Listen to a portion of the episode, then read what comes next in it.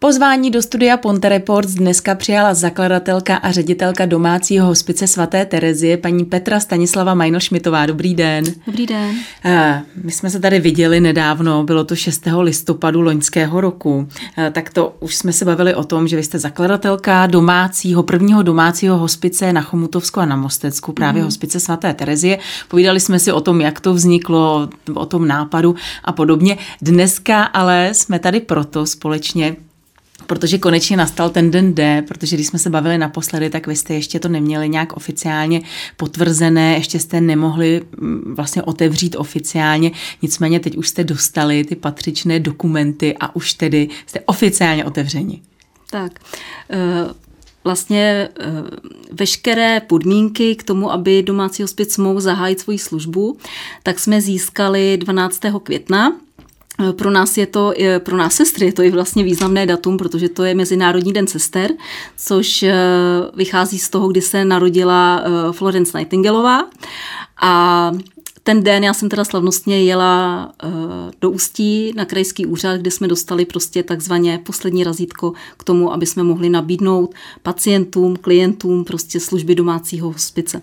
Když se zeptám hloupě, tak co jste tedy vlastně dělali do té doby, protože vím, že ten hospic už tedy jako už nějakým způsobem, nechci říct, fungoval, ale už jste ho založila, že jo, už tak jako tak, něco uh, se dělo. Eh, my jsme tady vlastně eh, spolu v listopadu probírali takovou tu myšlenku, jak to vzniklo a jak jsem se k eh, této činnosti dostala. Já to jenom tak jako v rychlosti schrnu. Doopravdy hospicovou péči se zabývám mnoho, mnoho, mnoho let, dá se říct od mého dětství. A když jsem řekla vlastně v srdci ano, že založím domácí hospic tady na Mostecku a Chomutovsku, tak už přede mnou byla cesta, kdy jsem jeden domácí hospic vlastně založila a byla jsem spoluzakladatelkou v roce 2000 2014 eh, v Ústí nad Labem. V Ústí nad Labem je jediný hospic v republice, který je součástí nemocnice a vlastně taková ta, já to jako nazvu dojezdová trasa, tak eh, je Mo mm, Děčín, Ústí, Teplice a Bílina. A ta myšlenka toho, kdy založíme domácí hospic tady vlastně v lokalitě Mostecka Chomutovska, tak ten se bude starat o pacienty od bíliny dál, prostě aby byly takzvaně pokryté nebo pokryto celé podkrušnohoří. Takže, takže odkud jenom tam takže od, od bíliny? Od bíliny, most, Chomutov, Kadaň a Klášterec je vlastně hraniční. A třeba tady na tu stranu jako je Žatec a tam... Tam, eh, tam když bys jako eh, vycházeli jsme z čísla, tak eh, to vychází z Chomutova na 30 kilometrů. Mm-hmm. Jo, protože vlastně naše provozovna, naše kontaktní místo, nebudeme to nazývat provozovnou, ale kontaktní místo, tak eh, je v Chomutově na poliklinice a vlastně z tohohle místa těch 30 kilometrů. Jo, a ono to tak jako plus minus vyjde, že vlastně ty uh, služby, aby na sebe navazovaly, aby takzvaně nebylo někde slepé místo, že prostě ta dojezdová trasa by tam nebyla ani pro ústecký hospic, ani vlastně jakoby pro hospic teda svaté Terezie.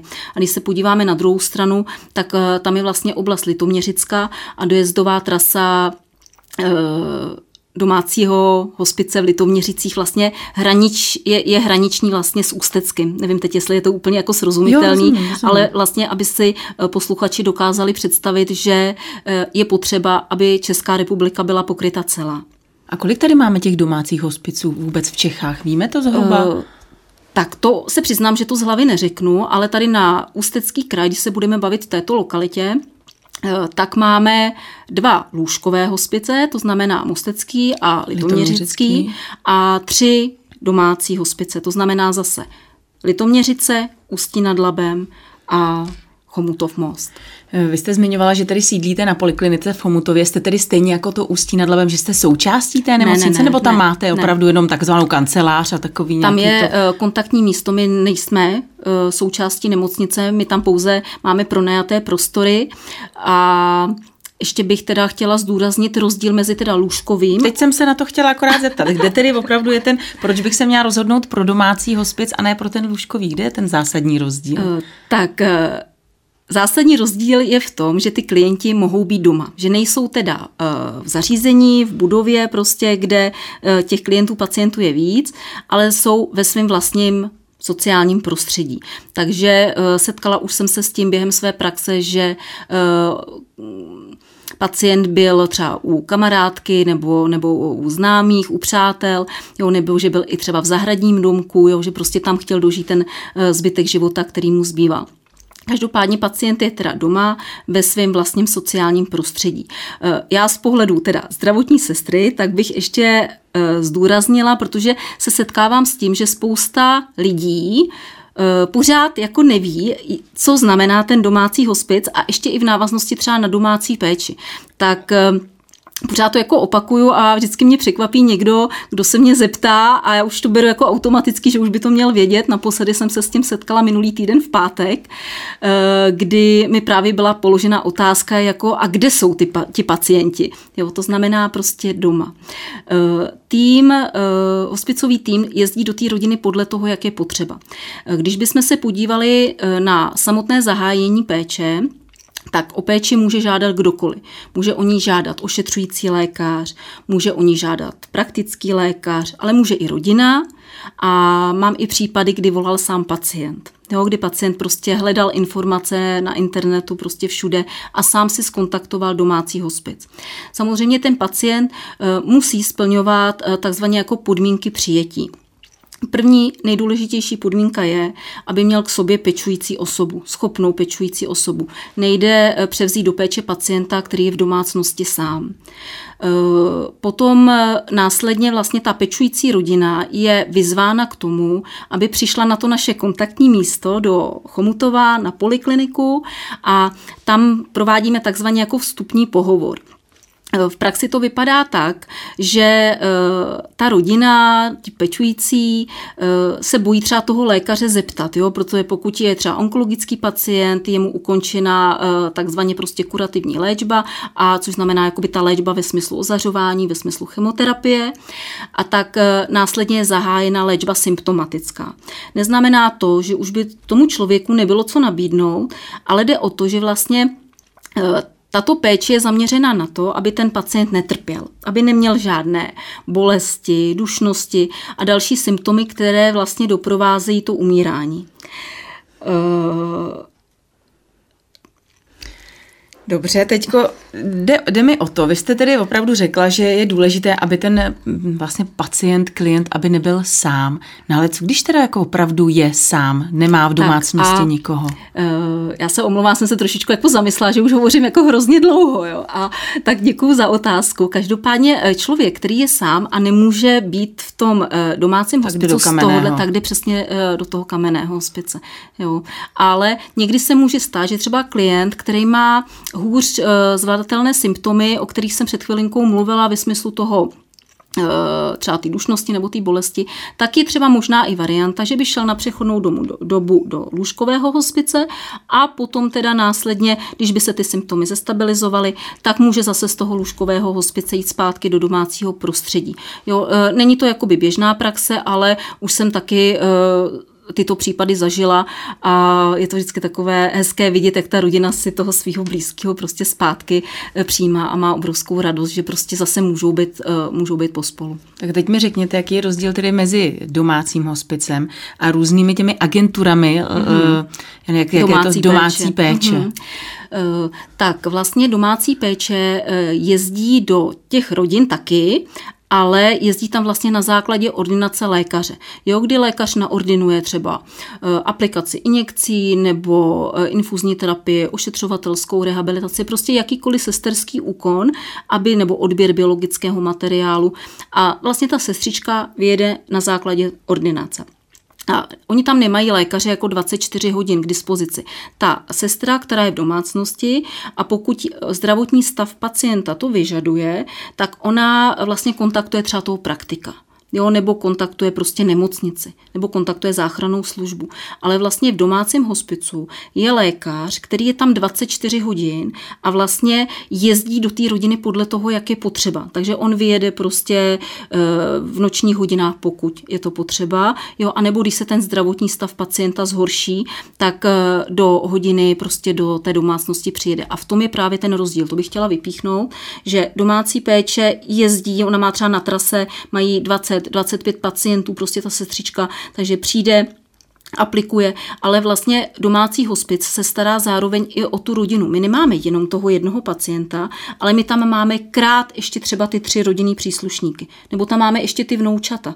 A vlastně eh, hospicová péče je komplet pro celou rodinu, protože uh, ta rodina potřebuje pomoc v tomhletom těžkém životním období ve smyslu toho doprovázení, kdy my jdeme krok po kroku prostě s nima tak, jak oni to potřebují a nestaráme se pouze o toho pacienta ve smyslu těch tělesných symptomů, ale zároveň tam řešíme i psychické potíže, sociální potíže, a samozřejmě i, i spirituální potíže, které na konci uh, životního období uh, vyplouvají vlastně.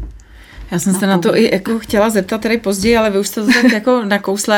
My, když jsme se bavili, když jsme se bavili naposledy, tak jste říkala, že vám prakticky tatínek zemřel, když vám byli tři, maminka, Aha. když vám bylo deset, uh-huh. pak vám zemřel bratr.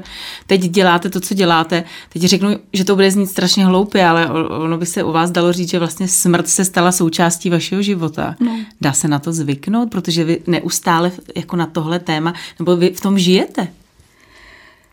No, zvyknout. Eh, já jsem v tom našla eh, jako své poslání.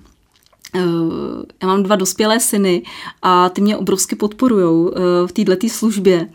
Starší syn dělá web, náš hospicový, eh, ten udělá takovou tu, tu šablonu, nebo pokud je potřeba tam, eh, úplně se v tom nevyznám, protože jsem zdravotník a, a nejsem takzvaný ajeťák, ale takže on tam vlastně řeší tyhle ty technické potíže, nebo kdy mi hlásí, že ten web třeba spadnul a tak, jo, ale tak ten tam řeší tyhle, ty, tyhle ty, tuhle tu stránku a pak mám ještě uh, mladou ženu, uh, která nám tam dává takzvaně ten obsah toho webu. Jo, takže ta tam dává ty články nebo aktualizuje prostě uh, informace, které potřebuji hnedka teďka zaktualizovat, protože no. můj syn ještě studuje. Já jsem chtěla takhle. Čas. My jsme no. i minule jsme se o tom bavili, ale opravdu ta smrt, to umírání, mm. to je téma, nebo hlavně té smrti se všichni bojíme, asi je to takové přirozené. Já vím, že vy věříte v Boha. Pomáhá vám to v tom taky trochu?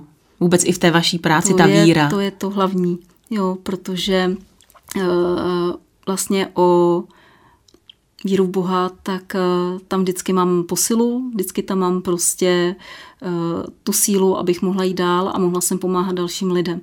Uh, myslím si, že bez víry bych nemohla toto dělat jo, a tolik věcí dokázat.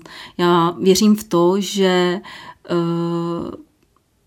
pán, Bůh, že se o mě eh, stará vlastně od eh, prvních chvil, kdy jsem eh, se narodila a zároveň tím, že mi zemřela celá rodina, tak bez něj to, co jsem v životě dokázala, bych sama doopravdy nezvládla, protože a neměla Já se omlouvám za ten výraz, ale ta nálož je tak veliká, že bez něj bych to fakt nezvládla. No a naopak neměla jste třeba na něj někdy vztek, proč zrovna vy, proč vám sebral ty nejbližší?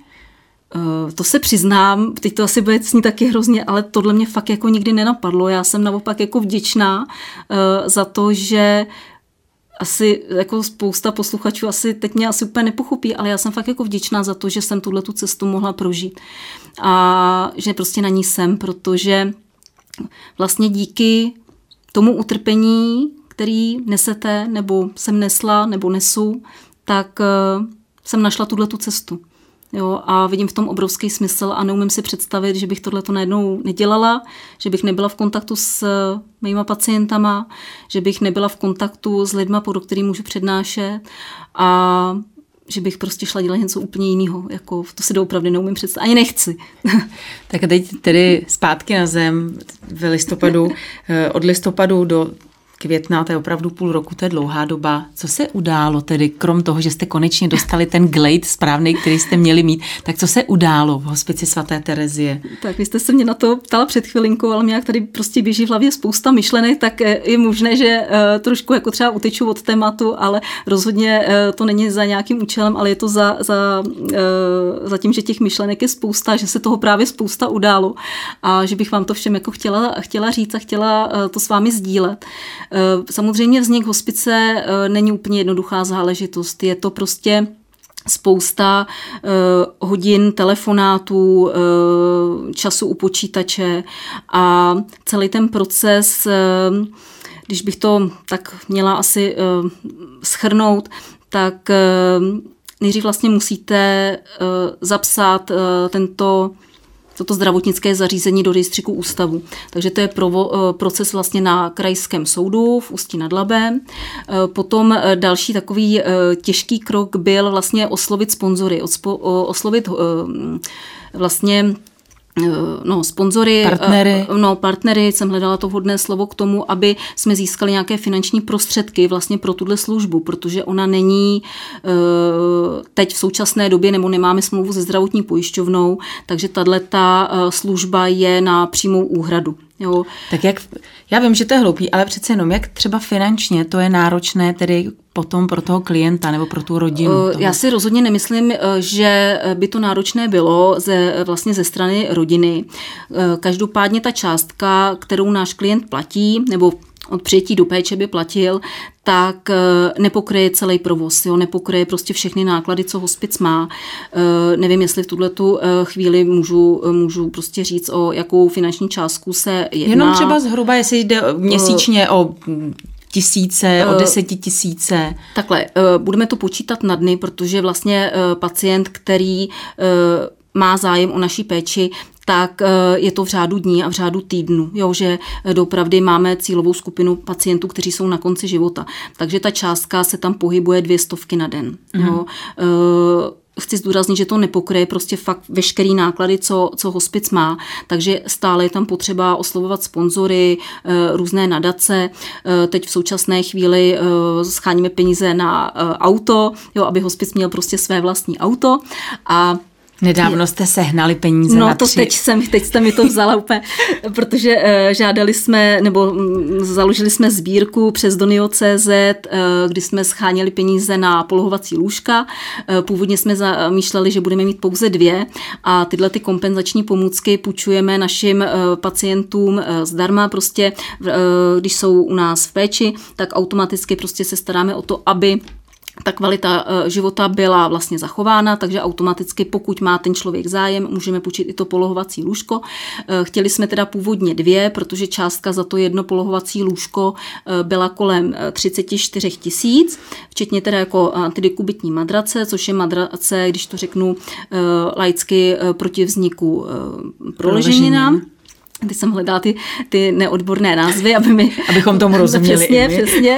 Jako a takže uh, se nám podařilo uh, získat peníze na tři polohovací lůžka, jo, což bylo úplně úžasné, protože uh, ta podpora ze strany jednotlivců, prostě normálních, normálních lidí je úžasná. A ještě bych sem vypíchla to, že jak právě osloveme jednotlivé dárce, nebo i kdyby nám třeba někdo chtěl přispět, jo, ale tak nám posílají i lékaři. Jo, lékaři, sestry, jo, já pak když vidím eh, ten pohyb eh, financí na účtu a vidím tam prostě ty jména a teď to jsou prostě lidi fakt z toho zdravotnictví, tak bych jim chtěla prostě teď z eh, z tohle místa, z této pozice všem poděkovat, protože je, je to úžasný cítit tu podporu prostě, kterou máme. Všechny kontakty, které budeme potřebovat, když budeme chtít pomoct, tak najdeme na Facebooku Hospic na... svaté Terezie, na vašich webových stránkách, mm-hmm. taky Hospic svaté Terezie. Mm-hmm. A pojďte se taky pochlubit, ale vy osobně, protože já vím, vy, ale ono na jednu stranu je to taky docela důležitý v tom, že když něco děláte, tak je fajn, když vidíte, že to je oceněný v tom smyslu, že si toho někdo všimne, toho, co děláte. Že jo? Takže já vím, že vy jste byla oceněná, že vy jste dostala uh, nějakou cenu, nějaké křesadlo. Co to je za ocenění? Pro koho to je určené? Tak eh, já jsem byla nominována na eh, získání ceny křesadlo za rok 2020 tato cena se vlastně dává za dobrovolnictví a doslova je to cena za to, kdy obyčejní lidé dělají neobyčejné věci. A e, co vím, tak bylo 24 nominací a z toho 6 e, osobností získá tu cenu e, křesadlo. Teď v tuhle chvíli ten slavnostní akt se připravuje na 9. června. Je to teda organizováno dobrovolnickým centrem v Ústí nad Labem a záštitu pod touto akcí přebralo OSN v Praze tak, no, tak tam budeme mít eh, tenhle ten slavnostní večer. No. Velká gratulace, říkám, je fajn vědět, že když něco děláte, tak eh, to má nějaký smysl a je vidět, že to ten smysl má. No a teď nám ještě pojďte prozradit, co máte tedy před sebou ještě, co vás čeká. Samozřejmě ta cesta je dlouhá, co se týče hospice svaté Terezie, ale v těch nejbližších dnech, co vás čeká? Já vím, že bude noc kostelů, třeba 28. května, to jsem si tedy našla mm-hmm. na, mhm. na Facebooku, že vím, že se bude v rámci noci kostelů bude konat nějaká přednáška právě s vámi. Tak eh, těch akcí eh, teď jako v dohledné době, protože byla eh, doba virová, že jo, prostě nemohli jsme se setkávat, nemohli jsme se združovat, takže tyhle ty akce byly takzvaně odsunuty na nějaký prostě jiný termín. Každopádně, pokud eh, by se s námi chtěl někdo setkat eh, osobně, tak jak už jste zmínila, 28. Eh, května je noc kostelů. Budu mít přednášku takovou kratoučkou v rozsahu 15 minut v Chomutově v kostele. A Potom další akce, která je připravována, to bude na 14. června. E, to se bude taky e, konat v Chomutově. Teď zajišťujeme prostor, zajišťujeme prostě celkově, kdo všechno tam teda bude s náma vystupovat nebo přednášet. Pozvání přijala i Jana Síbrová, což je významná osobnost hospicové péče v České republice a ta, na této akci bude mít taky svoji přednášku. Jo, bude tam hudební program, bude tam svěcení základního kamene e, hospice. E, přiznám se, že teda svěcení základního kamene mělo už být na podzim. E, mělo to být v Oseckém klášteře, takže taková jako větší akce připravovaná to měla být, ale protože prostě přišel takzvaně covid, tak jsme tuto akci museli zrušit a přesunuli jsme ji teďka na polovinu toho června. Ale všechny tyhle ty informace jsou na našich webových stránkách včetně tedy účtu, čísla účtu, na který bychom mo- mohli, když bychom chtěli, já doufám, že nás bude víc, bychom mohli posílat eh, teda nějaké ty finanční eh, příspěvky, finanční dary. Ještě poslední otázka, bavíme se tady samozřejmě tedy o penězích, které jsou důležité, ale co kdyby někdo přemýšlel třeba o dobrovolnické práci, že by vám nějakým způsobem chtěl pomoct, jako sám fyzicky? Eh, takhle určitě, zrovna v pátek eh, mám schůzku s jednou dobrovolnicí z Chomutová, moc se na ní těším a zase eh, určitě nás kontaktovat buď e-mailem nebo telefonicky. My máme teda koordinátorku dobrovolníků Květoslavu Novotnou, úžasnou ženu a určitě prostě bychom se na spolupráci domluvili. Jo, v tuhle... A v čem třeba tkví jako spolupráce s dobrovolníky, co třeba dobrovolníky? Takhle, teď v tuhle tu chvíli, hlavně jakoby teď v tuhle tu chvíli, kdy teda hospic začín, začíná, že jo, prostě od toho minulého týdne má zdravotnickou registraci, tak e, potřebujeme hlavně pomoc tady s těma kulturníma akcemi, jo, protože tam je spousta e, příprav kolem toho a tam bychom potřebovali teď v tuhle tu chvíli e, mít k sobě e, parťáka, který prostě je nadšený a chtěl by nám pomoct a potom samozřejmě jakoby výhledově aby byl i u těch pacientů. Jo, co ta rodina potřebuje, protože e, někdy se eh, setkáváme s tím, že rodina si třeba potřebuje odskočit na poštu a nemá, kdo by zůstal u pacienta doma, nebo potřebuje prostě na úřad jo, a nemá z rodiny koho požádat o tuhle pomoc. Jo. Já, když bych se podívala takhle s ohledem pár let na třeba na mou zkušenost s dobrovolnictvím, tak jsem eh, v Ústeckém hospicu měla dvě dobrovolnice a nikdy jako na spolupráci s nimi eh, nezapomenu. No. Já vám moc krát děkuji za návštěvu. Díky za to, co děláte. Přeji hodně štěstí a hodně dobrých lidí kolem sebe. Děkuji moc. Mějte se hezky. Mým dnešním hostem ve studiu Ponte Reports byla paní Petra Stanislava Majnošmitová.